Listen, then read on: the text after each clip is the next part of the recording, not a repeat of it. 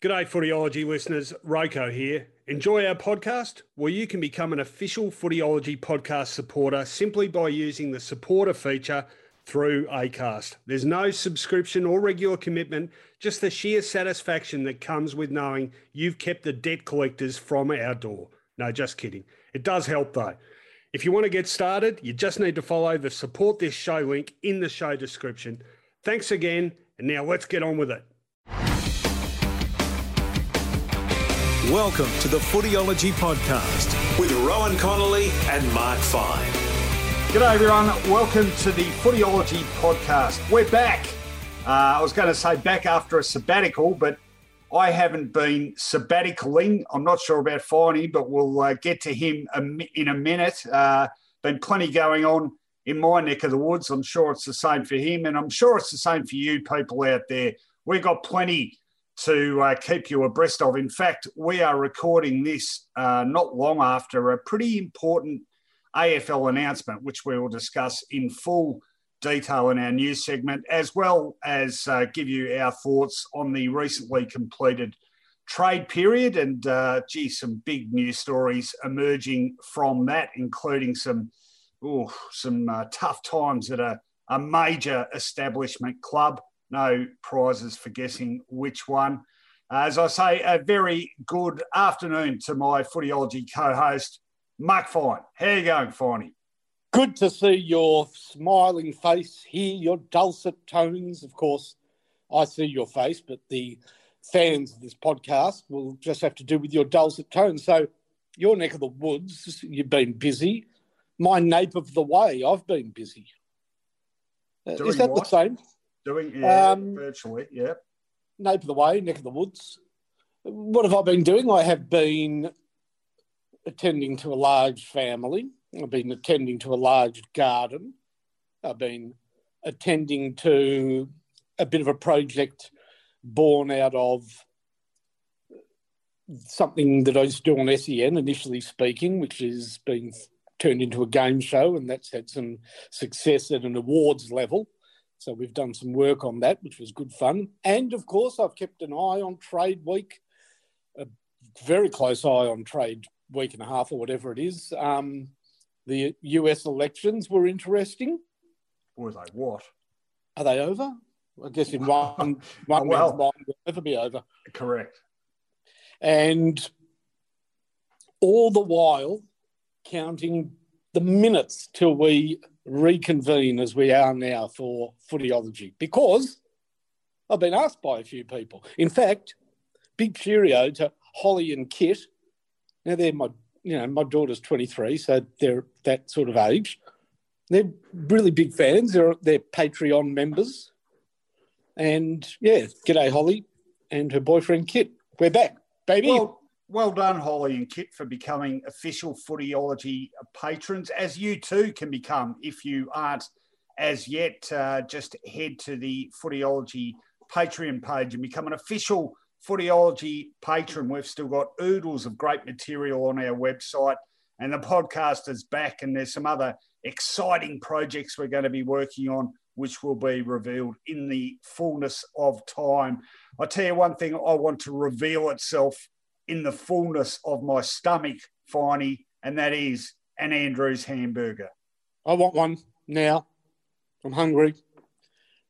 I've, oh, I really would love one. Just a really good. I'd, I'd get it right now. I'd get the double patty because I'm hungry with cheese, some beautiful crispy chips, and a soft drink. I'm not scared to drink soft drinks, full strength. Andrew's Hamburgers, Bridport Street, Albert Park. They are kings of their domain, and their domain is making burgers. You know, I, I thought you were about to uh, burst into a, a famous advertising jingle in, which I think would lend itself very nicely to Andrew's hamburgers. And of course, the one that starts, How does it happen? You're milking a cow or telling them how. Matter of fact, I got one now. A big cold hunger needs a big juicy hamburger. That doesn't rhyme. Close. And the best hamburgers are at Andrew's Hamburgers, 144 Bridport Street, Albert Park. That That's a my- good ad. That's, that was- that's yeah. well done. That was my I John that's- Mellion impersonation. Yeah, it, it's either that or we can get the Hawking brothers to do it. Yes, Remember, yes. Andrew's Hamburgers, nothing better. when Melbourne bitter, nothing better. Melbourne bitter. That was a great jingle. Uh, great jingles. And I'm also interested in great home renovations, Finey. Yes, well, great jingles and great, not bingles, but great builds. And I'm talking about West Point Properties. Nick Bartels kept his hand in right through COVID, under the restrictions. Now, as they open up, why don't you call him for a reno, for a, you know what? You might have been able to save some money build a beautiful house. Nick Bartels, West Point Properties, give them a call. They are brilliant. And uh, you we've talked at length about the heated uh, floor tiling system. And I haven't been able to get rid of that hobo out the back of my joint because I made the mistake of uh, acquiescing to his request to get those heated bits of corrugated iron, and uh, he is just so comfortable. He never wants to live anywhere else again, um, which isn't perfect for me. But uh, I'll, I'll sounds like my kids. Yes, yeah. Well, uh, they're they're another matter altogether. Uh, all right, enough uh, toing and froing and being silly. We have a lot of important stuff to talk about. Let's do that right now. On Footyology News Feed. Well, plenty of news around. Obviously, the uh, trade period wrapped up last week, and we will get to that. But just today, in fact, shortly before we are recording this, or were recording this, um, the AFL has announced a swag of rule changes for next year and um, trials of rules at lesser levels. And uh, there's quite a bit to get through.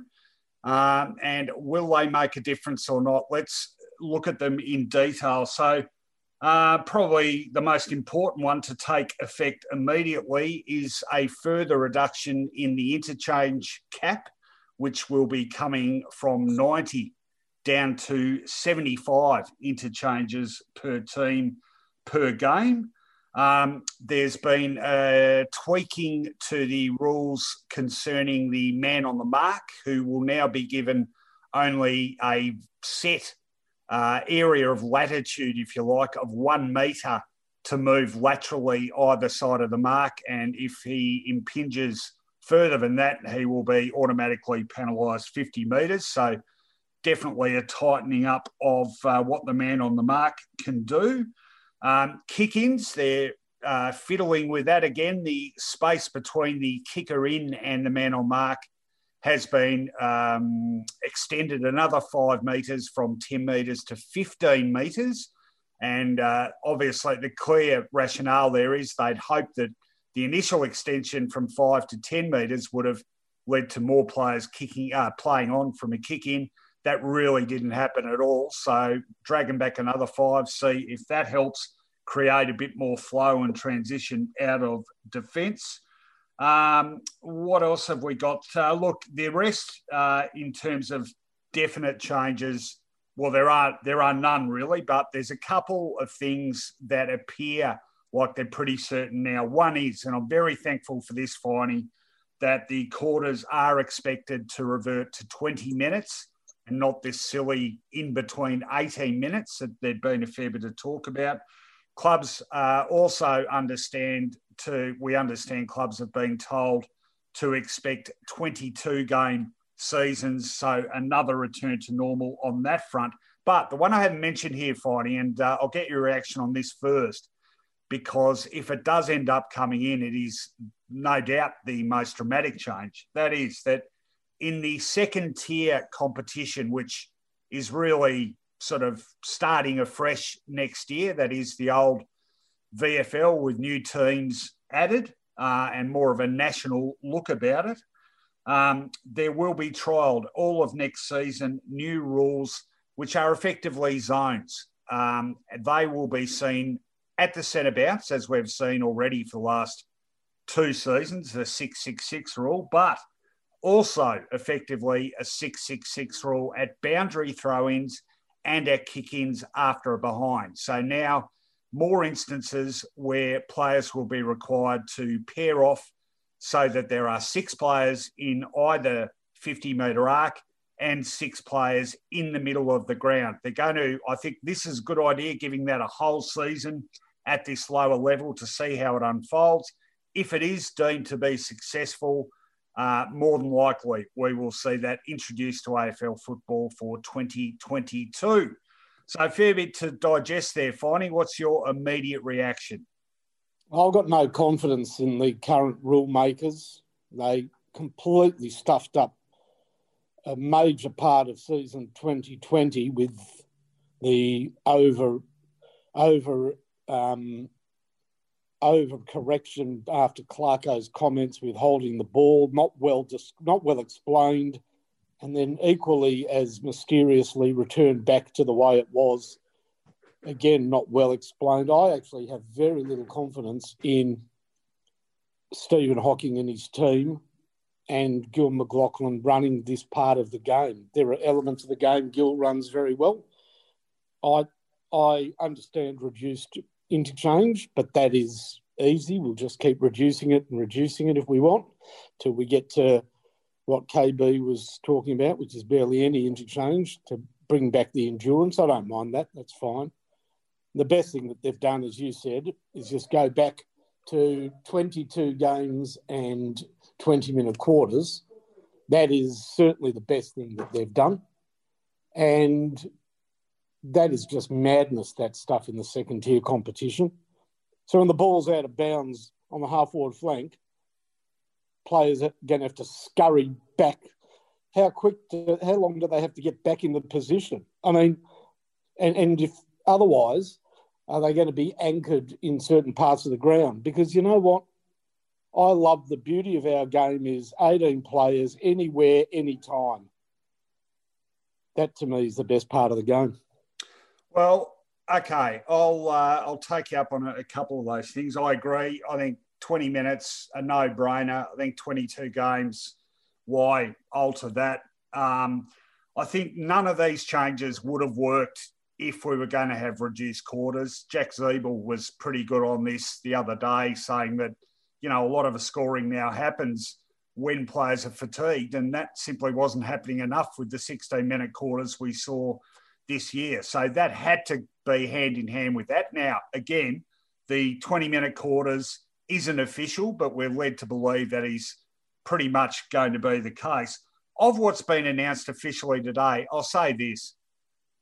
I, I appreciate the intent, but I think it's just more window dressing. I don't think, I think the game has got to a state where we need more radical change than these slew of changes are offering. Interchange down by another 15 rotations won't make that much difference. You really won't be able to notice it, I would suggest. You barely notice the drop from 120 when that was the cap down to 90. So, how are you going to notice another 15? It really is a negligible difference. I don't think that will have much impact at all. Um, the zones, again, I, I understand your concerns about this, and I think the danger here is that you're trying to open up play and create more flow and a more continuous game. However, the policing and the scurrying, as you put it, that's going to have to happen for guys to get back into their zones at these throw ins, um, I think will be a time consuming affair and will slow the game down. So we'll have more dead periods when players are getting in the right positions. So quid pro quo, you you pick up a bit more openness of play, but you lose it in the adjustments that have to be made to get in the right positions. Thirdly, again, window dressing. I don't think there's enough of this stuff that happens to have a pronounced effect. Look, there's plenty of throw-ins, but they don't consume much time and they don't consume in totality enough percentage of a game to make a significant difference. Ditto kick ins. I think, look, I'm not opposed to zones per se, but my if my view would be if you're going to trial zones at a lower level, go the whole hog. Have permanent zones and see how that works. All right, it might not work, but let's see how that operates when you've got them for an entire game, not just for bits here and bits there And this is the problem with 666 Finey. Well, I think we all agree there were moments when 666 worked, but you're talking about a total of about two minutes in a game that lasts well over 100. It doesn't make enough of an impact for long enough. So I've got big concerns for that. Personally, I've come to believe firmly that the only meaningful change will be made with reducing the numbers on the ground from 18 to 16. Why didn't they try that at the lower levels? So, again, I appreciate the intent, but I don't think anything we're seeing here will go far enough. We'll have the same debate again. And if they're going to only make these changes incrementally, does this mean that it's going to take us until 2030 to finally have a, an open, freer scoring game? Because we're moving so slowly, I fear that's the case. And what damage could be done to the look and reputation of the game in the intervening 10 years? Yeah, well, well said, well put. Rowan, here's the problem with the extra zones and applying them at boundary throw ins. We know footballers, definitely at the top level, are very quick to adapt, very clever to tactically exploit. Now, the idea of recent years has been to try and eliminate boundary throw ins, and clever teams will get to the boundary to try and exploit players being out of position and try and do that without intentional out of bounds. You can do that easily by kicking to the boundary line to a pack, and that can have the reverse effect of too much ball being played near the boundaries and the ball going out of bounds as a tactical ploy. I could see that happening. What happens when a player is injured um, and he can't get back to his zone in time? After a goal, you've got the opportunity to interchange and whatever, but can be bloody hard, bloody hard for a boundary throw in if a player is not necessarily down on the ground, but just struggling to, you know, struggling to run because he's injured. That's not fair. 50 metre penalty. So the ball's being thrown in 50 metres around from the goal and there's a penalty. Does that take you to the behind post? Is that an advantage? I'd rather get the ball in a more central position than up against the post. So I don't know whether it's necessarily the right penalty anyhow. And I hate the idea of we're going to be stricter on the man on the mark. The only time that ever works is when the player on the mark anticipates what the umpire should do and call play on, and the umpire's too slow and then penalises a 50. I hate 50 metre penalties for a, a, a guy on the mark moving with the guy who's got the ball playing on. It's just not fair. And to make that even more onerous is ridiculous. Um, that is a real that is a really inconsistent look. Any rule to work well and to be appreciated by the fans needs to be able to be seen by a fan when it happens. And those 50 metre penalties, that whistle goes, and it, sometimes it does and sometimes it doesn't. It's a lottery. And to increase that lottery is just annoying for fans and for players. And I've umpired, and it's annoying for players, I'm telling you. Yeah, you no, know? all, all very good points. And, and again, um, you know, I don't know where you stand on this one, but look at the complexity of what we're talking about and how many different sort of levers, as they like to call them, we're pulling to get to advance not very far. You could do take care of all of that by removing four players to each side from the ground. We have a game that is chronically congested. Yes, you can artificially segregate players, but they will remain apart for a very short space of time before their natural congestion which is the way the game is played now, reasserts itself.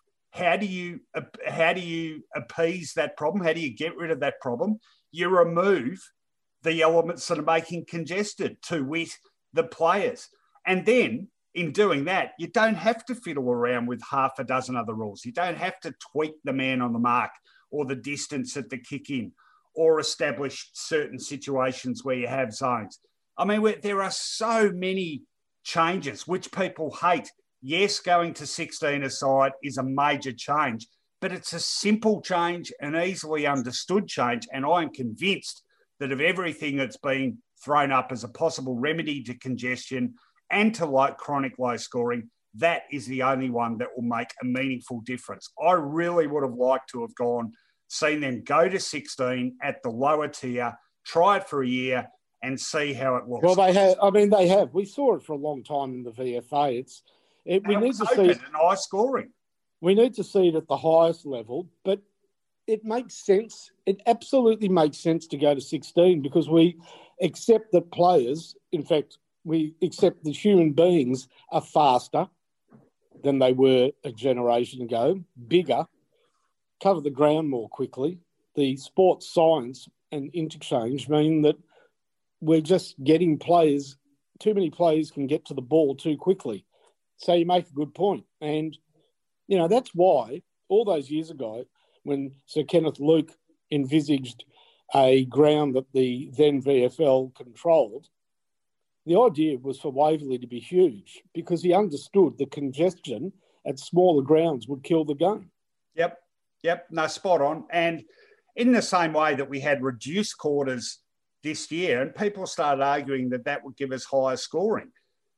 I don't know how that you, you what sort of mind it takes to argue that sort of logic, but of course it didn't happen. I mean, we you know we we had shorter periods in which it was possible to score, less fatigue to open the game up, so the defensive systems just became even more predominant.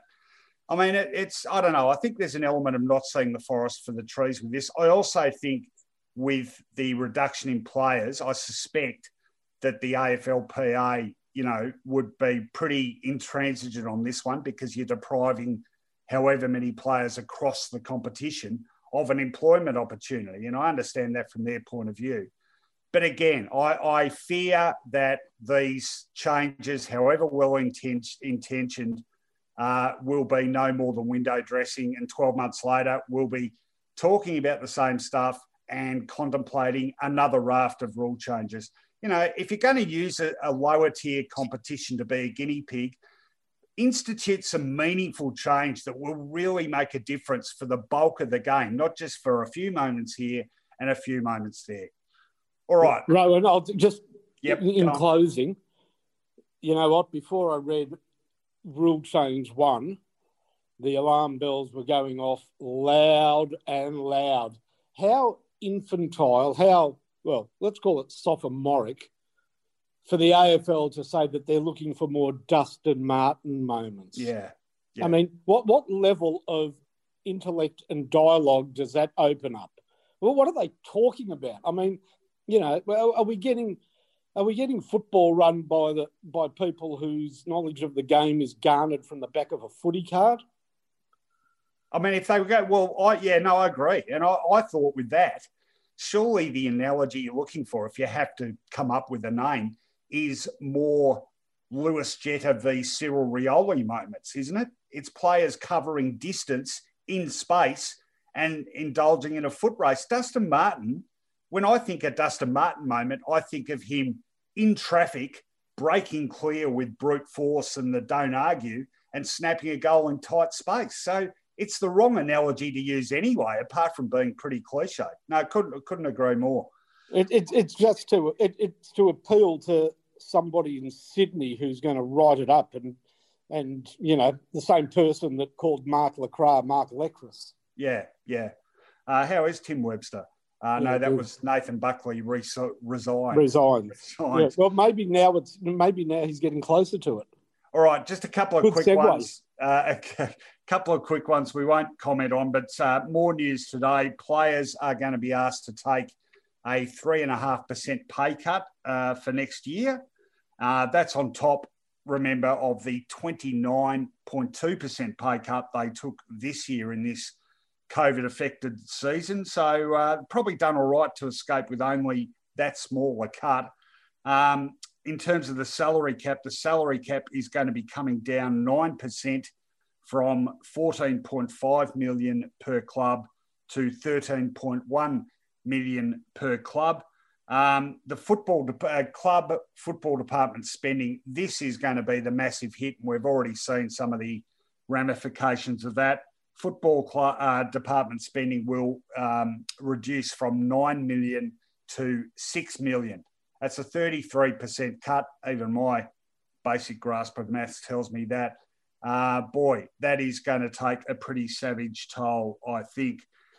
So there you go. We're still in mid-November, and uh, the ramifications of COVID, I guess, in a lot of ways, with those later figures I just gave you, already being felt. And uh, in terms of the rules of the game, I guess the scourge of what has happened to the game tactically over the last two decades still being played out, and probably will be for a while yet. Let's talk uh, reasonably briefly, Finey, about the trade period, which wrapped up almost a week ago now, but it was pretty massive. Um, and no doubt in anyone's mind, I think the story out of it was Collingwood, which basically stuffed up its salary cap and uh, put off doing something about it whilst they thought they were a flag chance. Got to the end of this season, and boy, have they had to take some drastic action. Goodbye, Adam Treloar. Goodbye, Jaidyn Stephenson. Goodbye, Tom Phillips and not getting great return for any of those three, really, it's fair to say, and potentially jeopardising, I think, the uh, fabric of that playing list wasn't a great couple of weeks for the Pies. They have been whacked from pillar to post for it. I think quite rightly, some conflicting messages coming out from the key players there. Uh, and uh, Eddie, Eddie McGuire, president, finally bobbed up after uncharacteristic silence from him to say that the reaction was basically the media trying to stitch up Collingwood, um, which was a pretty weird sort of response, I thought. But any doubt in your mind, Finey, that Collingwood was the story of the trade period? Oh, no, it's the biggest story of any trade period since they've brought in the salary cap in a trade period. Look, I just cannot believe that they continued through Ned Guy's um, ham-fisted, even though uh, you know at least he had the guts to front the media. He was probably pushed there. You know, it's like, um, "Hey Ned, answer the door. We've ordered pizza." No, it's not a pizza. It's the media. Now the door oh, slams behind him. He was thrown under the bus. No doubt yeah. about that. Yeah, but I tell you what, while he was under there, he did a pretty ordinary job. He, he he copped all four wheels and the axle. I mean, he just didn't explain it with any logic whatsoever you know, we want to go back in the draft. So why did you get rid of three draft choices between 20 odd and 30 odd? Just throw them away like confetti. You know, you had you had number 14 already. Stop mentioning it. You only got number 16 or the other way around. You know, why do they keep mentioning? Oh, we've got two picks in the first round. You had one already, you morons. People aren't that stupid. It's no, yeah. there's no salary cap issue, but yes, you've cut two and a half million dollars of spending. You're not going to be able to spend that on the players you pick up in the draft. I mean, it's idiotic, and people don't like being treated like idiots.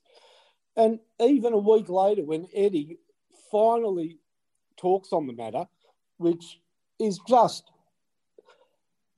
you know, to say that's not Eddie's form, not his modus operandi, is so obvious. Anyhow, he's been pointed out, you know, it, it was a cowardly or just, you know, hoping it'd go away. Well, it's not going away, mate. You know, and he claims that Collingwood were getting picked on because they are the sort of club that doesn't make themselves available to trade radio and other media outlets during trade week, and that's why the boots were put in. boots were put in by your own fans, mate not by the media. The media, the media danced on your grave a bit, but the boots were put in by your supporters. Don't yeah. worry about us. Worry yeah. about them.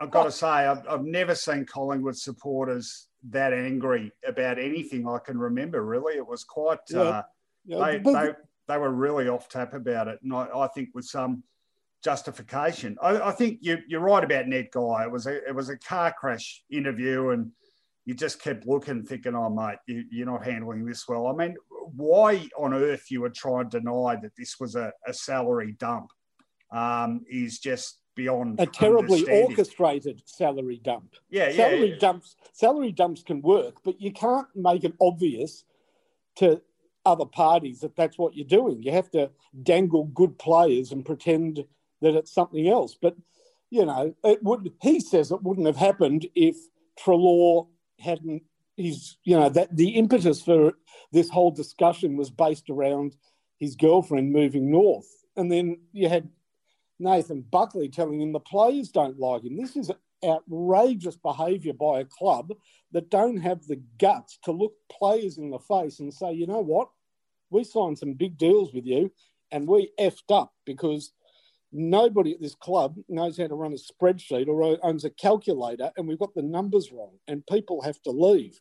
But no, they wanted people to, and I've seen this happen at work where you you know, and it's, it's against the law where you bastardize somebody so they quit. You know, it, it sort of happens when people try and avoid payouts. But it was appallingly handled by even Nathan Buckley, who normally knows what to say. He tweets the day afterwards, "This was the hardest day of my football life." It wasn't about you, Bucks.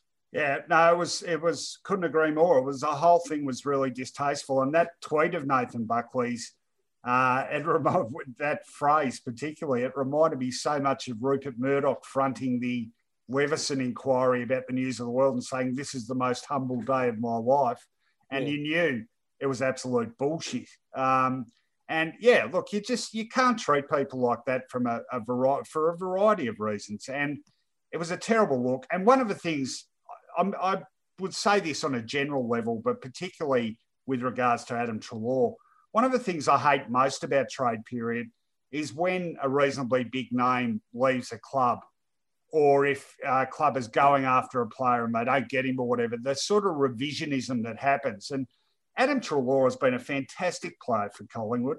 And all of a sudden it was all, oh, you know, he sprays his kicking and he doesn't work hard enough defensively. Oh, mate, injury, injury prone, bad user of the ball, yeah. not liked by the, not the glue of the club. Yeah, it's, it's, it's totally, totally unfair. And I think, you know, given what he endured, I think his response, um, being as measured as it was, was uh, very yeah, commendable on his part. Ditto Jaidyn Stephenson. Stevenson. Um, and, and to me, the best representation of how poorly they did out of those deals. What about Tom Phillips going to Hawthorn for pick number 65? Are oh, you telling not... me he's not a better player than that? Yeah, but Hawthorn have done it again. They are the stupidest club in the AFL at the moment. You know, they've got $2 million. They love a bargain. Fourth round for Scully, fourth round for Patton, fourth round for Phillips, but they're carrying their wages. You know, they've, they they've got almost $2 million tied up in those three players. Well, I'll tell you what, I wouldn't want $2 million tied up in Scully, Patton, and Phillips. Or jeepers. All right. Well, look, let's just talk quickly because we've got to wind this up about other for me, the other big winners out of the trade period were fairly apparent. Some you may dispute this, but I, I thought Geelong and the Western Bulldogs came out of this period really well. Now, people are going to look at Geelong and go, well, they're old and they've just got older again. Well, no, they haven't really because they've lost Gary Ablett and Harry Taylor, which reduces the age significantly. And I think their pickups are terrific. Jeremy Cameron, enough said, yes, he's had a poor year, but we all know how good he can be he is finally the top quality spearhead they've been looking for to partner um, Tom Hawkins. And Shaun Higgins and Isaac Smith, yes, they are old in football terms, but there's two guys who are still playing really, really good football. I think both can be really valuable additions to them. Um, so I, I, reckon good on the Cats. They still think they're a chance of a flag. They were 21 points up in the grand final a tick before half time. So they're pretty bloody close. And I think that was great work by them. Do you agree on the Cats? Um, yeah, well, if you're happy to, which they should be, happy to have a big crack at the Premiership in the next two years, at least we'll know fairly quickly whether it was the right move or not. Um, I don't know whether Isaac Smith still plays his best footy. Shaun Higgins hasn't missed a beat. He's a beauty. And he, why wouldn't you try Jeremy Cameron? we know that Richmond got Tom Lynch after their first premiership, but he has added immeasurably to that forward line with Jack Riewoldt getting older, similar situation to Hawkins, and has garnered them two more premierships. So that's that's a, a no-brainer, getting the likes of Jeremy Cameron in. Absolute right. beauty. My other big winner uh, was the Western Bulldogs. Um, I, uh, they've picked up Adam Treloar to, you know, arguably what's already the AFL's deepest midfield. So that's a huge bonus. They hung on to Josh Dunkley. Um, they've got that sorely needed uh, ruckman to give young Tom English a chop out, and Stefan Martin doesn't have to ruck a huge percentage of each game. And uh, I like Mitch Hannan as a pickup too. I think, um, you know, it's easy to forget how good he was for Melbourne in 2018 when they made top four. So I think they're all really good pickups and they haven't really given away much at all to get them. So uh, good work by the Bulldogs, in my view. Yeah, I'm, I'm not as sure. If they kept Dunkley, which they did, there's no way they would need another midfielder. And I know Collingwood's paying part of the wages, but it's still going to cost them six or seven hundred thousand a year. And they just do not need another midfielder. Macrae gets so much of the ball. You've got Dunkley, who's sort of not getting as much as he used to because he's being used a bit differently. There's only so much ball you can get. And I just wonder, you know, that Bailey Smith's an absolute beauty. I tell you who I wouldn't like to be now is Riley West. He'd be scratching his head thinking, what, you know, what, why on earth am I, how long am I going to bide my time at this club? That they look, they succeed because it's a very convoluted thing how we put our list together now, but apparently they are going to pick up the next great key forward.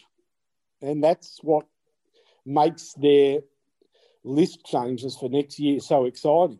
Um, that Jamara Bugle, Bugle, Bugle, sorry, I'll learn his name eventually. I'm not bailing you out on that one, sorry. Well, um, I'll, I'll, throw on that. Yeah, I reckon they could have another potentially great key forward uh, arriving besides him. You know what his name is? Not Josh Bruce. Marcus Bontempelli. Well, that's the thing. And that's where I, I think it falls over a bit. Look, he's just a great midfielder who goes forward. He's not a great kick at goal. He's like that. They've got to keep using him in the midfield. He's just a beautiful midfielder. Yeah, rolling forward, maybe a little bit more than previously, but you know he, he he's he is required in where the ball is. So, yeah, use him wisely. All right. No, I, I, understand the reservations. I think Geelong and the Bulldogs have done really well, particularly this year in a draft where there's a huge degree of uncertainty given um, junior age players in Victoria haven't played at all. So, yeah, yeah. No, fair uh, will uh, remain to be seen how well all these clubs have done out of it. That's enough news. Hang on, hang on, hang on. A lot of talk about Essendon during the trade period. We haven't got time for it. I think we save that one up to next week, Finey. We All really right. haven't be, got that'll be, I'll be interested week. to hear what you have to say. Now or then? Then. Okay. we'll talk uh, about our own clubs next week. All right. Well, I'll say this. I, I think Essendon did okay. Uh, I don't mind their pickups. Uh, Hind, uh, Caldwell, and um, uh, the other one. I've just right. Peter uh, Wright. Uh, Peter, two metre Peter. How am I travelling? And still have three top 10 draft picks. I think they've done pretty well, but, you know, it's how they use it'll tell the tale. Yeah, look, we'll, we'll keep talking draft next week. There's just a lot of news on the agenda today. And we've got plenty of other stuff to get through too, because finally, our wonderful off-season segments are returning. It's time to get into the first of them right now. Life Hacks Building a Better World. All right, well, if you don't remember how this works, it is uh, a series of random observations about uh, things that uh, we've observed during the week, and it might be things that have uh, got our goat or um, have made us happy or just worth mentioning. Uh, could be anything, could be anything. It's a very, very open playing field. Um, I'm going to kick us off, Finey, and I will kick us off by saying that the coverage of the US election, and I will be referring to this later, but geez, it's a fascinating exercise to watch. Um, and I watched CNN and I thought their coverage of it was absolutely superb. However, the absolute highlight of the US election for me great result if your politics are of my persuasion or or if you if you're vaguely sane, I would argue. But uh, for me, the moment was the incredible symbolism of the way both Joe Biden's victory and with it Donald Trump's defeat was confirmed. You know that expression, finding life imitating art.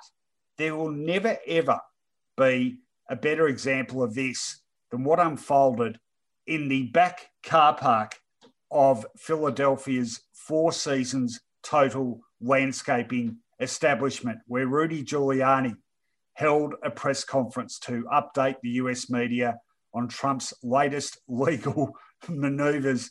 Uh, I'm not even going to try to explain the story. There's too many elements to it. But if you're not familiar with it, just Google it. It is, this was a scene out of Veep. This was a scene from the thick of it. This was a scene from Arrested Development. In fact, it was so outlandish, it was even too much for those shows, I'd suggest. This was a uh, political team which somehow managed to uh, not get a booking at the proper Four Seasons Hotel, um, felt obliged to follow through with the communique to media, and ended up in the grubby, padlocked back car park of a landscaping company at the back car park situated next to an adult bookstore and across the road from a crematorium. Um, and there's been several pieces written about this, all magnificent. It wasn't just that, it was the fact that as the press conference, with the hasty, uh, hastily erected signage behind them, they're still trying to muddle through and make it seem like nothing was amiss. Just as Rudy Giuliani was about to launch forth, the news came through that CNN had called Pennsylvania for Joe Biden, thus confirming the victory, and they called the election. So did all the other networks. And right at the moment, Giuliani began to speak in his grubby little car park out people spilled onto the streets to celebrate the victory, tooting their car horns. Uh, Giuliani goes to speak, notices the disturbance, and says, What's happened? And someone says, They've called the election. He goes, Which network? The entire media, assembled media yelled at all of them. Whereupon Giuliani just completely lost his crap. It is, it is just an incredible moment in history and to the point where I've now ordered a T-shirt with Four Seasons Total Landscaping on it, as have hmm. many other people. This is a soon-to-be historical monument that will go down with the Dallas Book Depository, the theatre in which Abraham Lincoln was shot, uh, various other important um, landmarks of US history have now been joined by a decrepit car park in suburban uh, P- Philadelphia. What an incredible story that was, and the perfect, perfectly symbolic end to the Trump presidency. All right, I rambled on a bit too long on that one, but it was just outstanding stuff for yeah, you. great, fantastic. All right, you're up. All right, so I'm COVID related and a little bit political. Now, I know Daniel Andrews speaks to us again on Sunday and now 19 days with no cases, no no sign of it in Victoria. We are hoping for major return to COVID normal. I'd like to see the masks made optional. I don't like them one bit, but we'll see how that plays out. What we do need is sort of a bit of a reward for our fastidious keeping of restrictions over an extended period and also something to help the sectors of the economy that have been most harshly affected. And New South Wales has done it. A $100 voucher to every adult in New South Wales to use on restaurants or entertainment. You can go to Luna Park, you can go to the museum, can go to the movies, or you can spend it at restaurants. And they're handing out 6 million of them. And I certainly, and it's great for their restaurant industry, for their dining industry, and great for their public. Britain had a scheme where they subsidised meals for three months, I think. 50% were paid by the government. If any people on the planet deserve a bit of a pat on the back, and any industry anywhere needs a kickstart, it's right here in good old Melbourne, good old Victoria. So gimme, gimme, gimme the voucher, Daniel. Yeah, I like that idea. I like that idea. I think uh, I think uh, it's it's a winner. So uh, let's see how we go winner, with that one. Winner, free chicken dinner. Yes, correct. Uh, all right, my second one. Um, well, the uh, the ring of steel around uh, Melbourne's metropolitan area has come down, and I took advantage of that with my partner Abby. We drove up to Mildura on Saturday to visit her father, and a uh, very big hello to Wally Ford if you're listening, Wally, and your lovely partner Janine. We had a nice time in their company.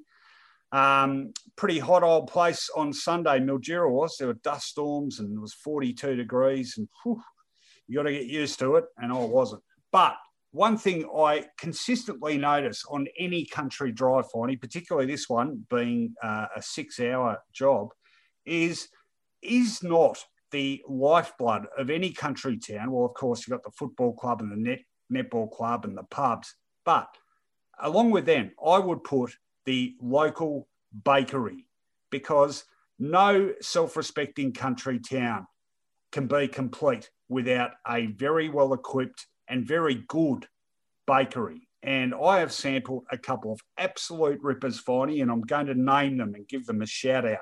On the way up there, on the Calder Freeway, of course, we stopped at Bridgewater and we stopped at the Bridgewater Bakehouse and they were very proud to uh, tell the virtues of their vanilla slice, the number one vanilla slice in the country, they claim, as honoured at uh, several vanilla slice awards. Well, I'm not big on vanilla slices. I haven't had a lot of them, but I thought I'll give it a try. Well, it was bloody fantastic. So if you're keen on a vanilla slice, I can recommend the Bridgewater Bakehouse. Similarly, on our return, uh, it was about mid morning. I hadn't had a breakfast. I got uh, a little bit peckish. I thought, you know what I need? A beautiful home cooked country style pie. What's better than a country cooked pie? Well, we stopped in Wycheproof at Bakery on Broadway, where I availed myself. I said, What do you recommend? What is the most popular pie here? They said, Without a doubt, it is our chicken korma pie. I was a little bit skeptical. Can you combine the elements of Indian food with pastry and uh, the Australian pie fetish? Well, this was a marriage made in heaven, listeners. It was absolutely sensational. Uh, beautiful pastry, the filling, delectable, melt in your mouth stuff. I had one of their vanilla slices too, just to top it off, and it was pretty good. But the absolute highlight for me at Bakery on Broadway in the main strip there of Wycheproof undoubtedly the chicken korma pie. Wonderful people there too, very friendly service, nice looking place the way they've done it out. Plenty of tables and chairs to sit down and eat your goodies when you purchase them. It was the perfect bakehouse establishment, for Finey. And I don't think I'll ever be able to go on a country trip again without stopping at conceivably every town's bakery just to sample their wares, which makes me think, how big is my waistline going to be if I do that? The answer, absolutely enormous, but well worth it. Beautiful establishments, both Bridgewater Bakehouse and Wycheproof's Bakery on Broadway. Wasn't Witchy Poo with HR Pufnstuf? Witchy Poo was Witchy yeah. Proof. Haven't you heard of Wycheproof? It's pretty well yeah, known of course. Yeah, Mount okay. Wycheproof. All right, you're up. St Kilda got a play from there once called Greg Dax. No good. Um, you know, you, the king of the mountain, you run up Mount Wycheproof with a sack of wheat. Um, just on bakeries, I've got to throw in on the way to Adelaide, Beaufort Bakery is magnificent. Home of Brad Crouch, by the way. The Nhill Bakery does the Ned Kelly pie, which is famous. Brilliant bakery, Nhill Bakery. And when in Adelaide, head out of Adelaide and go to South Gawler Bakery. It is one of the best in Australia. So there you go. Okay, um, you'll be interested in this, Rowan. Where I live, uh, don't have a lot to do with the neighbours. One side there's some flats, the other side, house similar to our own. I think I'm in a music war with the woman next door without ever really speaking to her. So I was doing some stuff outside a couple of days ago and I thought I'd turn up the music. It was a beautiful day. And nothing offensive. I didn't go Ram style. I would have liked to. I played some Acca Dacca. I played some Johnny Cash. Um, what else did I play? Oh, a bit of, you wouldn't know him, Scroobius Pip. Oh, he's a beauty. Um, and today, for the first time ever, there's this very loud chamber music floating over the fence. The most offensive, I don't know what it was. It was, I don't know why anybody would listen to it. It was sort of female singing a dirge, unless you're planning to top yourself. You wouldn't listen to that in a month of Sundays. It was nothing to do your outdoor work with or enjoy life with. It was just this sort of horrible droning sound. So she doesn't know it, but tomorrow I reckon I might start off with. Oh, you know, you know who I might start off with, um, Mudvayne. That'll put her on a. That'll put her on her ass nice and early. We might go on from that. Can I give you a recommendation? Yeah. Uh, because I, I love this album and I've been giving it an absolute flogging, but it is pretty damn loud and shouty, and it is Canada. Uh, Canada. I'm Donald Trump. It is Canada's Cancer Bats, and the album is called Birthing the Giant. Their debut yeah, sounds, album. That sounds about right. Oh, it's great. It is great, Finey. I reckon you'd like it, actually. It's pretty full on rock and roll, but it is loud. Do you, so know, Mud, do you know Mudvayne's song, Dig? Uh, I think I do know that, yes. Mm. That'll, that'll wake her up. And uh, what's the earliest I can play it? Uh, 7 a.m., I think. Yeah, well, we'll be going with, we'll be digging at 7 a.m. She plays that rubbish again uh, dueling stereos. Yeah, I remember my old man was a big classical music fan, but he he drew the line at chamber music. I remember he wasn't a fan at all. Oh, this was horrible. Uh, my last one is a very quick one, and you touched on this earlier, but uh, a bit self-congratulatory. As a Victorian, Finey, I am very, very proud of my state. It's been a bloody tough year. We've been locked down, seems like forever, but we always said, and we were always told, if we stuck with it, we would, we would, uh, the results would be right. People were sceptical. There were naysayers, even in our own ranks, reprehensibly. Uh, hello, Tim Smith, the member for Kew. Um, uh, and you can do something, Kew. But uh, it's been a, man, a, fantastic effort by all Victorians to follow the guidelines. The result now that we've had 19 straight days of zero cases zero deaths. We appear to have got on top of the virus. Yes, um, there will now be agitation for everything to be stripped right back. I still personally think we, having made this much progress, it'd be ashamed to throw it all away by being careless again. Uh, but it's been a wonderful effort to do what we've done, given how dire things were looking only in what, July, August. Um, and a credit to all Victorians for hanging in there, supporting each other largely, and um, turning things around. So uh, well done, Victoria. That's my final life hack. What's yours? You know, in advertising, they say sex sells, and you see it basically. They've thrown they throw sex at every product. You know, motor cars, all forms of alcohol, real estate, whatever. But there's a new one. I saw an ad on TV a couple of days ago. I could not believe it. Now, there is a company called Bare Cremations, B A R E, and it's quite a serious ad talking about uh, a far cheaper way of having a funeral. It's a cremation service. They say 80%, uh, up to 80% reduction on normal funeral costs. You can pay in advance. It showed elderly citizens, um, you know, being uh, sort of uh, happy with the news that there's an 80% reduction, etc., etc. And the whole thing is presented by a blonde bombshell in a very tight white t-shirt that just has the letters B-A-R-E on it in black. And it is the most incongruous thing I've ever seen in my life. You know, why would a, you know, why would a sort of um, page three girl, and that's really what she is in looks, um, be selling cremations, prepaid cremations? What time was this ad on, Finey? It was just it was on it's on cable TV. It was on my Foxtel. You'll see it you know, during the you know seven o'clock at night or something. I don't know. Mm, might say a bit about uh, Foxtel's struggle for revenue of late and the advertising they're prepared to accept for not much. Um, interesting, yes, uh, slightly macabre. Uh, all right, we covered some different sorts of territory there. That is life hacks back on the Footyology podcast agenda, as is this segment, a favourite of ours and a favourite of yours, so I've been told. What is it? This is it.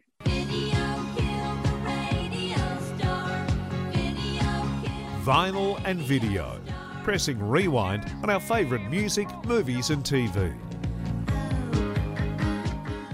All right, I, I love this segment. Uh, always good fun taking a trip back in time. And uh, we're running out of years, but there's still a few decent ones left. And this, I reckon, is a particularly good one for what we're talking about the best in music, movies, and TV. The year is 1997. And finally, I'd like you to kick us off with your choice of music from that year.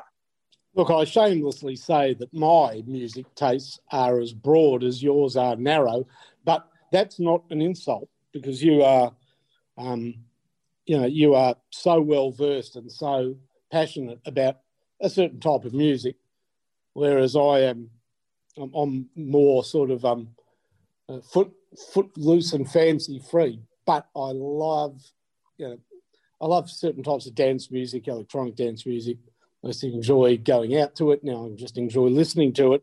So one of the great bands, or great, they're not a band, the great um, musical act is the Chemical Brothers, who I saw in the famous Boiler Room at Big Day Out when Big Day Out was still a thing, and it was just fantastic. They their second album came out in 1997, and it really is seminal Chemical Brothers because it is meant to roll track into track and take you on a dance journey.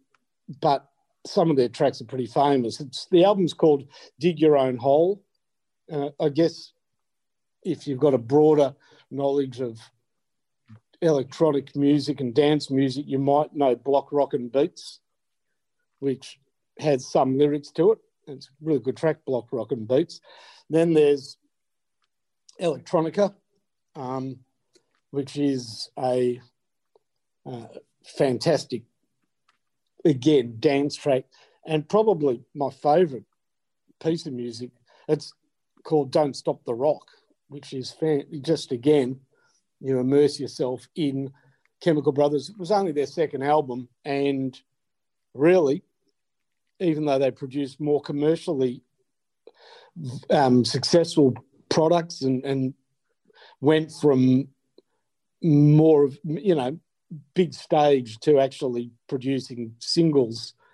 This really established them as a great, famous, and I would I'd describe them as um, genre creating and uh, sort of um, very important musical act, and it's called Dig Your Own Hole.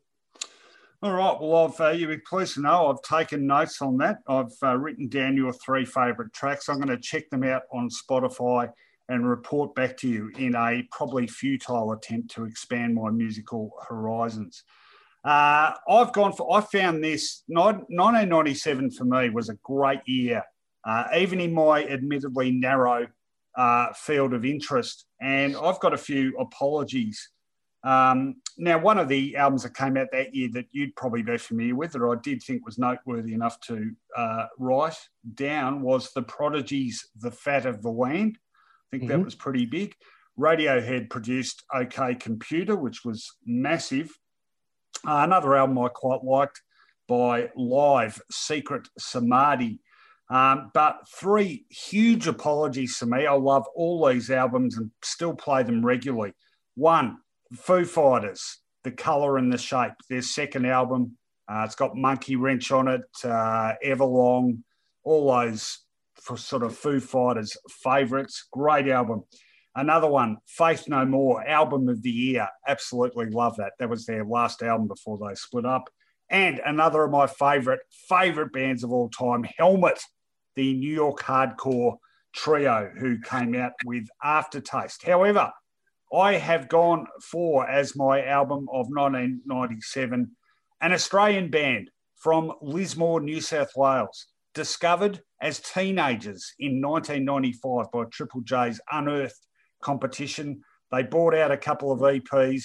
before recording their debut in 1997 and unleashing it on an unsuspecting music public. And I mentioned Helmet before. This to me, this band is sounding a lot like Helmet, and that is the biggest of compliments. It's tight, it's crunching, it's riffy, great guitar, great bass, like the vocals.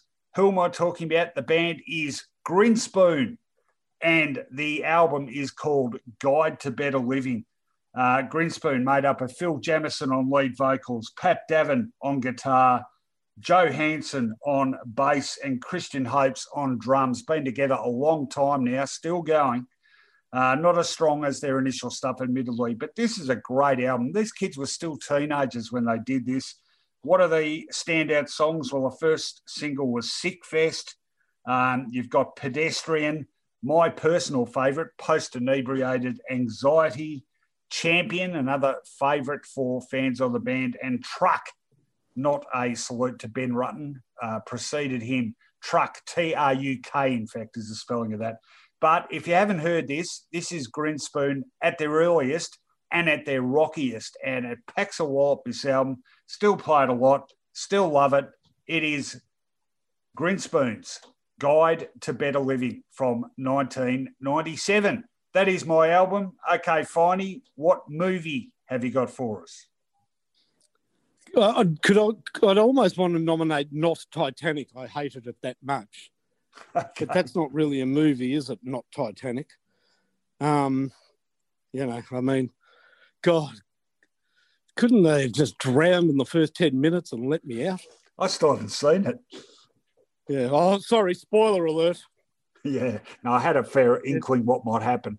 It hits an iceberg slowly. So my movie is not.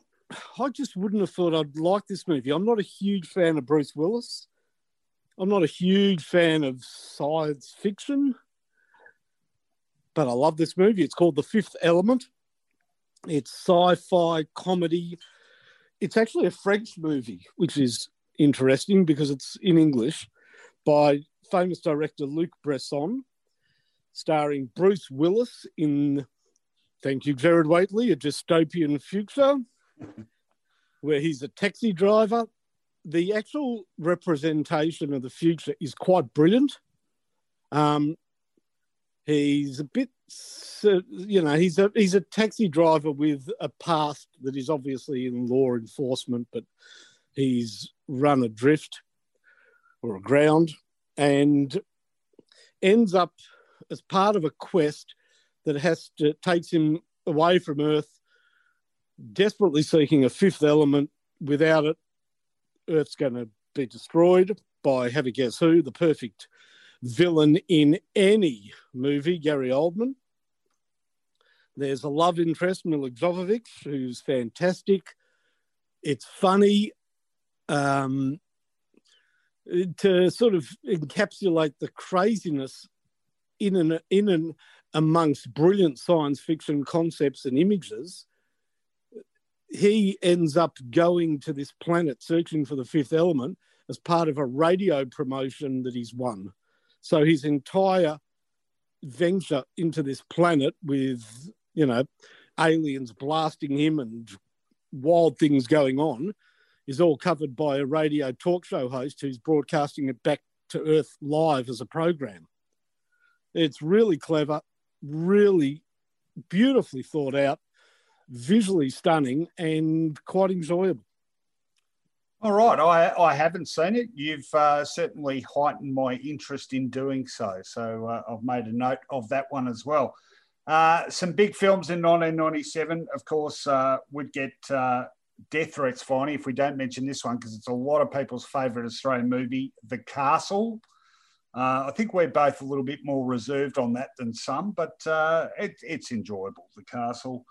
Uh, Good Will Hunting, Life is Beautiful, As Good as It Gets, The Full Monty, uh, Titanic, of course, you mentioned uh, in glowing terms, and Wag the Dog, a political comedy, which was pretty good as well.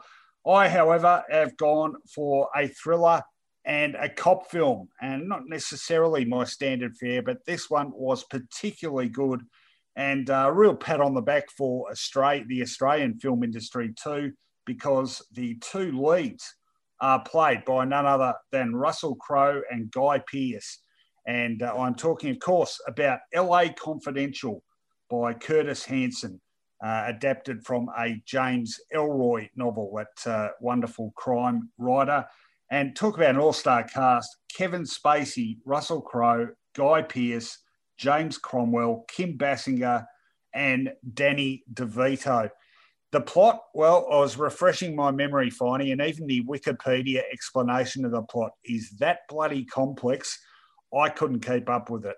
It's been a few years since I saw this movie. I do remember, though, that it twisted and turned a lot of times, far more than a your average twisty turny film does magnificent acting performances, particularly from Crowe and Pearce. Kevin Spacey, very good doing that sort of creepy Kevin Spacey thing. And uh, James. just being himself. Yeah, pretty much. yeah, that was pretty obvious, wasn't it? But I didn't think of it. Uh, and James Cromwell, uh, also terrific in his role. Um, so, look, I'm not even going to attempt, uh, uh, attempt to explain the plot other than to say it is about a film about police corruption, and uh, it takes several unexpected twists. Um, it's absolutely gripping and tense all the way up to the final scene. I loved it. it was actually nominated for nine Oscars. LA Confidential only won two in the end, beaten to the punch on several by your favourite film, Titanic. Unlike the uh, Academy to go for the big production number. Um, but a great film. I think it's one of the, the best cop films that I've seen, and uh, a lot of people, I think, agree with me. LA Confidential, my choice. Have you seen that, Finey? Yep. Do you like it? Again, I can't remember the script all that well. I remember that I did like it. Yeah. All right. Well, let's head to TV now. Your TV choice. I think we're both going to get very animated in the next few minutes. And this program an animation, went for 13 seasons, and I think it was brilliant, absolutely brilliant. King of the Hill, ah, set yes. in set in Texas, um, small sort of a town in Texas. Can't actually remember Arlen, Arlen, Texas. Uh, centering around the family of Hank Hill, a super nerd, his wife Peggy, a size 13 shoe wearing, very self confident, sometimes to the point of her own demise, mother, but you know, a doting mother, and their only child, the precocious, always funny, um, naughty, but fun Bobby Hill. Uh, it's sort of an ensemble cast. Hank's best friends are Dale Gribble, uh, next door neighbour, a, a classic um, conspiracy theorist, nutcase, works as an exterminator, not very good at his job. His wife constantly in the early episodes, early seasons was having an affair with an American, Native American. Their child is clearly the product of that liaison, but he doesn't recognise it. Um, and Bill, sort of a perennially single, slovenly, um, self-loathing sad sack, but very funny. Yeah, it's it's it's it really does tap into sort of small small town, but not small minded America. It, it's it's great. Um, later series, uh, there's a Laotian family that's um, front and center. I love King of the Hill, Rowan, but I got to admit, it's not my favourite animation that came out in 1997. I'll leave that honour to you. Ah, uh, yes, sorry. And look, uh, I've only seen King of the Hill a couple of times. I, I probably should watch a bit more of it. But it was certainly a, a peak era of animation, wasn't it? And uh, yeah, I'm sorry. I think we both would have chosen this if we had the chance. Uh, one of my favourite TV shows of all time. If it's not the um, favourite, it is certainly in the top five. I am speaking of South Park. Uh, Finey and I, well, I think our senses of humour both lend themselves to this sort of stuff. uh, i.e., we like comedy that's a bit bent. And Trey Parker and Matt Stone, the creators of South Park, are certainly bent. Uh, they have been doing this since 1997. Uh, like King of the Hill, still going. And uh, King of the Hill still going, you said, didn't you, Finey? No, no, no. Ended in 2010. One of the, just very quickly, one of the reasons it ended is Luanne, who was a regular character, who's the uh, cousin who lives with the family, was played by Brittany Murphy. And, you know, she had that Ah, very yes, yes. tragic passing. So with her passing, the show sort of um, went into permanent recess. Well, that's sad. That's taken the wind out of my sails. Well, South Park is still going. In fact, they had the most recent show, uh, just a one off pandemic special about a month ago, which was pretty funny. Um, but yeah, Trey, uh, Trey Parker and Matt Stone, the uh, geniuses behind the show, about, well, centered around four kids who live in the fictional town of South Park, Colorado. But like any great show, there's a whole cast of characters who really make it what it is. The four main characters, of course, Stan Marsh, who's the pretty comparatively well adjusted kid, unlike his old man, Randy, who was my favourite character. And mine. Kyle Broflovsky, the uh, Jewish boy who um, cops a hard time from the next child I'm about to mention, and most people's favourite character, I think, Eric Cartman, uh, the slightly overweight and uh, incredibly belligerent, loudmouthed, uh, selfish, uh, racist, you name it. Uh, Eric Cartman is the personification of it. And Kenny McCormick, of course, in the early series, who was ritually killed off in every episode, but miraculously brought back to life for the next episode. But a whole host of characters. Hang on. You can't you can't go through every Port Adelaide game mentioning this player and not mention this character. I'm getting to him. I'm getting to him. And uh, in fact, I'm not even going to say his name, Finey. We will uh, give you a uh, musical representation of this character now.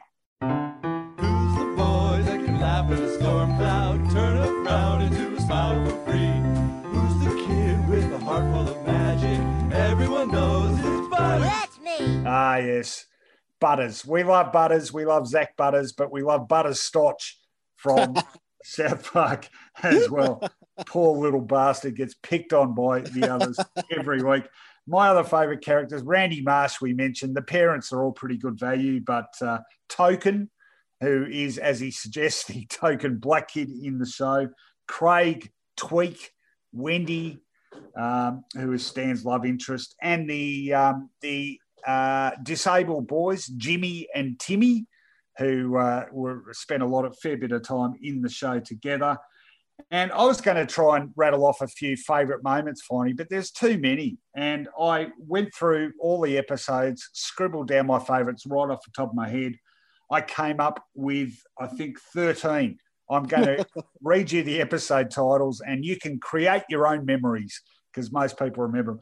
Undoubtedly, my favourite ever South Park episode is Chinpokomon, where they all get obsessed with the Pokemon um, craze. And uh, unbeknown to them, um, the toys maker has implanted um, Jap- pro-Japanese propaganda to make uh, to indoctrinate them and get them to bomb Pearl Harbor. Um, that is a fantastic episode, Chinpokomon. But my other favourites, Gnomes, about the underpants gnomes, uh, worldwide recorder concert where they investigate the mysterious brown noise. And uh, Mr. Garrison goes back to confront his abusive father. In fact, I am going to quote this line. One of my favourite ever lines out of the show. Mr. Garrison takes the um, the bus to confront his father and knocks on the door and says, "Hello, Dad." And he says, "Hello, son." And he said, "I've come to talk about it, Dad." He says, "Talk about what?" He says, "The abuse, Dad." And he goes, "What? I never sexually abuse you." And he goes, "I know. I want to know why not." I don't know if we should use that, should we? But uh, anyway, it, made, it made me laugh. Um, something you could do with your finger, the one about the boy band. Scott Tenorman must die where Scott Tenorman sells. No, don't, don't ruin it for people. Okay, uh, no, I won't say what happens in it. Uh, Towelie, of course, the uh, genetically engineered. Did you just burp, Finey? No, just coughed. Okay. Um, Towelie, the one about the genetically engineered towel who has a predisposition to getting high all the time. Uh, Aspen, which is sort of like their mid 80s ski resort film. The Death Camp of Tolerance, close to my favourite, with Lemmiwinks, the class gerbil, who gets inserted anally in oh um, God! Mr. Garrison's gay teacher's assistant's Mr. Slave's bottom. Um, My Future Self and Me, that's a ripper too. Uh, Cancelled. Christian Rock Hard, where they form the Christian rock band. AWESOM-O, where Cartman impersonates a robot. Make Love Not Warcraft. Uh, and I Should Never Have Gone Ziplining, which mysteriously reverts to the use of real life characters, not animation, which is pretty out there. There you go. It's about 16 off the top of my head. Wonderful show. If you haven't watched it and think it's all just kids being crass and toilet humour, it is so much more than that. Some of the sharpest political satire I think I've ever seen. Wonderful, wonderful show. I know you love it, Finey. Uh, did I do it justice in that summary? You did indeed. You left out some of the great episodes, of course. Go on, give us a couple. Well, Chin Ball, Oh, yes. when Butters is, of course, forced to um, have two fake balls put on his chin, so he goes on a show for TV freaks with Because Maury Povich. yeah, the Maury Povich show gives uh, dis or kids with bad disfigurements a free Yeah. trip to Disneyland. I'm trying to. Um, oh, that one's My, my two favourite episodes. that, that's called mention. that's called Freak Strike, by the Yeah. way. All right. Um, uh, the KFC episode, with Oh, possibly my favourite episode. okay, quickly, quick synopsis of that one. That's where Randy Marsh tries to give himself cancer so he can get medicinal marijuana. Uh, sticks his balls in the microwave oven, and they become big enough for him to bounce around on. All the other guys in the town follow suit and are bouncing around on their balls. Yes. Whilst Eric Cartman becomes the official dealer for KFC because KFC is replaced by a medicinal marijuana joint. That's right. It's called medicinal fried chicken. Yeah, go on. and and my other favorite episode is when Butters becomes a girl, Marjorine, to infiltrate the girls who have a one of those folded up things, you know, that the boys believe they use to read the future. So they have to fake Butters' death. His parents believe he's dead because they throw a pig's carcass dressed like Butters off the roof. Um, they then go, they then uh, are told not to go up to the old Indian burial ground and dig him up. At which point, Butters returns home after living with the girls, dressed as a girl called Marjorine. They think Butters has returned from the dead, throw him down in the basement, and a girl comes by to, I don't know whether she's a Jehovah's Witness or whatever, and they throw the girl downstairs for Butters to eat because they think that he's the living dead. And the last line of that episode is, I would have just been happy with SpaghettiOs. All right, that is probably an appropriate note to finish on. I knew this segment had gone too long once we Yeah. talked about South Oh, Park. well, we love it. We love South Park. all for a good cause. All right, we're just about there. There's only one thing left to make this return episode complete, Finey, and I think you know what it is. Let's do it now. On Footyology, the rant off. Rightio, we haven't had a show for a few weeks, therefore, we haven't done one of these for a few weeks. So, plenty of material to work with. Uh, I'm not sure what topic you're choosing, Finey, but like I said earlier, I've been obsessed with the US election and uh, I have a particular take on it, which uh, people may or may not like to hear. Uh, if you do like to hear it, good. If you uh, may not like to hear it, get stuffed. I don't care. I'm doing it anyway. Would you please count me in? One, two, rantaroo. I'm pissed off with Sky News, Finey. I never thought I'd see the day when an Australian news outlet actually managed to surpass Fox News in America as officially the Western world's most batshit crazy media organisation. But after the US election, there can be absolutely no doubt. Now, like a lot of people, I was glued to the coverage on CNN, which gave a textbook example of how to cover these things. These guys were absolute pros. There was expert John King's mastery of the touchscreen and knowledge of all things about the American Electoral College. Ditto his sidekick, Phil Mattingly, keeping us abreast of what all the latest figures meant. There was the brilliant hosting of Jake Tapper, Chris Cuomo, Anderson Cooper, Don Lemon, Wolf Blitzer, the expert commentary of the lovely Abby Phillip, reporters dotted all over the place wherever something of importance was unfolding. It was superb gripping TV. Yet, credit where it's due. Even Fox News, which I think we all expected to spontaneously combust when Donald Trump's early advantage in the count began to erode, was able to keep itself together long enough to start calling out the president when he began to play with the truth to a level far exceeding what he's regularly served up even over the past four years. When Trump completely lost the plot at a rambling 20 minute long trip through his tortured imagination, even the guys at Fox News had had enough, cutting away and not holding back in telling viewers that their president had just pretty much jumped the shark. So, what was Australian pay TV news network serving up? absolute garbage. Justification after justification for Trump basically refusing to accept the results of a democratic election. Practically every peanut on that network had a crack. In fact, thinking about it, there's enough peanuts on that channel to keep the guys at Nobby's in surplus stock for decades. The lovable Andrew Bolt, Alan Jones, Bronwyn Bishop, the angry little human sock puppet that is Paul Murray, Chris Fido Kenny, Rowan Dean, the guy who can't spell his name properly, that little douche from Sydney, James Morrow, Daisy Cousins, the one who dresses like she's the barmaid at a saloon in a Wild West movie. And yes, that other one I'm not going to name, but everyone will know who I'm talking about because writing about sexy footballers in a gossip rag 15 years ago and columns about people who give their babies bogan names was apparently the perfect qualification to become a political commentator. At least, though, Andrew Bolt finally saw the writing on the wall for Trump and managed to deftly jump off the bandwagon and call on the world's biggest baby to start conducting himself with a little dignity. Most of the others, though, more than two weeks later, are still going. Even today, Wednesday, the 18th of November, Miranda Devine, that News Corp columnist who recently had to pay damages of $200,000 for defaming a disabled nine year old Indigenous kid, yep, really, it was that bad. She was still at it, casting doubt on the election result and happy to peddle the types of bizarre conspiracy theories even most of the US's craziest right wing types won't touch.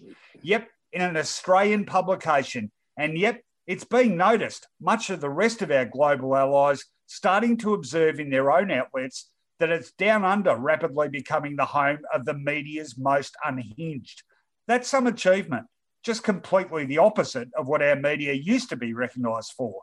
Yes, these people are all as thick as two planks, but they're also a pack of shallow opportunists, ready to parrot any old crap for attention and a career advancement.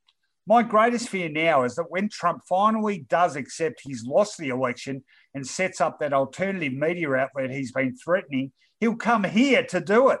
Why not? Our media is now somewhere to the right of Genghis Khan it's a perfect location for Trump to spout all his usual narcissistic ramblings unchallenged. And the scariest thing, it's that going by recent history, they won't even be the craziest things we have to listen to. Very good, mate. Very nicely put. But they're insane. There are some people on that station who are insane. Well, eh, yes. I mean, would you ever really have thought that Australian media could, could go as low as that poor excuse for a news organisation. Now, seriously, I ask you. Anyway, anyway, I've been going on about a lot, so that's got that off my chest for these five minutes. I will allow you to conduct your rant now in peace after I count you in three, two, one, rant. From the day they were they were just a concept, a glint in Fitzpatrick and Demetriou's eye I never liked Greater Western Sydney. I don't like the idea of an AFL construct, and I certainly don't like the idea of an AFL team created to succeed because without success, they'll have not enough members to be financially viable. Don't worry about St Kilda supporters, Melbourne supporters, or back then Bulldogs or even Richmond supporters. We can wait a lifetime. This team had to get a premiership in seven or eight years. I couldn't stand them. I had little acronyms, uh, my own versions of what GWS stood for. Gomez wants success. People know who Gomez is, is, I'm sure. Games without supporters. Bit prophetic, that one. Greater waste of space. Go watch soccer. They were given all the advantages. I didn't like them. I didn't like the cut of their jib, but I'm all turned around on the subject because GWS were the heroes of Trade Week, the absolute gutsy performers that saved this game. And I've got to say, 17 teams in the competition from unthinkable pain because of the most stupidly devised system for free agency on the planet. That's right. They stood their ground. The first team ever to match a restricted free agent's offer in a code that actually sees the code itself giving away draft picks for good players going to great clubs. Talk is cheap, especially when it comes out of Mark Ricciuto's mouth. Adelaide were going to stand their ground with St Kilda. And like so many teams in years before, they buckled because one in the hand is worth two or maybe none in the bush, or even worse, having to take back a player on a multi year contract for big bucks because they've matched the offer. But GWS did it. Jason McCartney was as cool as Cool Hand Luke sitting at a poker table with Maverick and the other great card players. He kept his hand tight and he sat and he sat and he won. And what's the victory for all of us? Yes, Rowan was right earlier. Geelong are making a play now and a good play for another flag. They're doing so with Higgins, Smith, and most importantly, Jeremy Cameron. But if GWS were not the first team to stand their ground and demand more than just what the AFL offered, they also would have had three first round picks in this year's draft. One foot firmly placed in the immediate future, and another one firmly placed in development for years to come. You can't let a team do that. It wouldn't have been fair. So well done, Giants. Well done, Jason McCartney. And up yours, the kids from Corio. No longer do I call GWS the greater waste of space. Now they are the team that got warranted selections. But more importantly, GWS stands for Geelong's window shutters.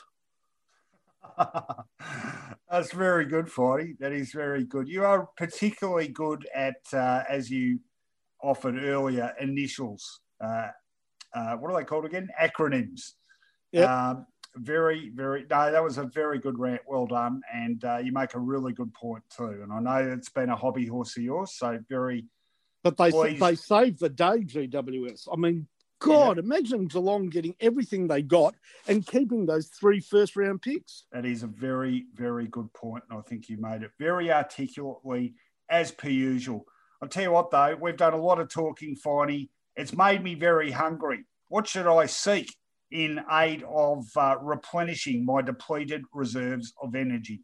Well, you could fill your car up with petrol and go to the Beechworth or Wycheproof Bakery, but that'd be closed. Why don't you go to 144 Bridport Street, Albert Park, and have a world famous hamburger? I'm not saying those pies you referred to weren't great, but they're not all that available. Whereas this burger, don't take it for granted, people, at 144 Bridport Street, Albert Park, it's waiting for you. It's waiting for your mouth. It's waiting for your appetite. Oh, that is vintage spruiking, Finey. While you're doing that, what about this problem? My house, it's falling down around my ears. West Point Properties. Woof woof. No, that's more for trusty dog food. the old Uncle Doug. And I tell you what, if Uncle Doug was around, you know what he'd say about West Point properties? They're magnificent. They're the best. Nick Bartels. He's the one that sells, sells, sells. That's very good. Uh, you do remind me a bit of Uncle Doug Elliott uh, in character, if not physical appearance, which is fortunate yeah. for you. Some people say I'm on the Uncle Doug's. Uh, but I'm not. Uh, yes, well, that's an interesting question. Perhaps we'll discuss that one at a later date as well.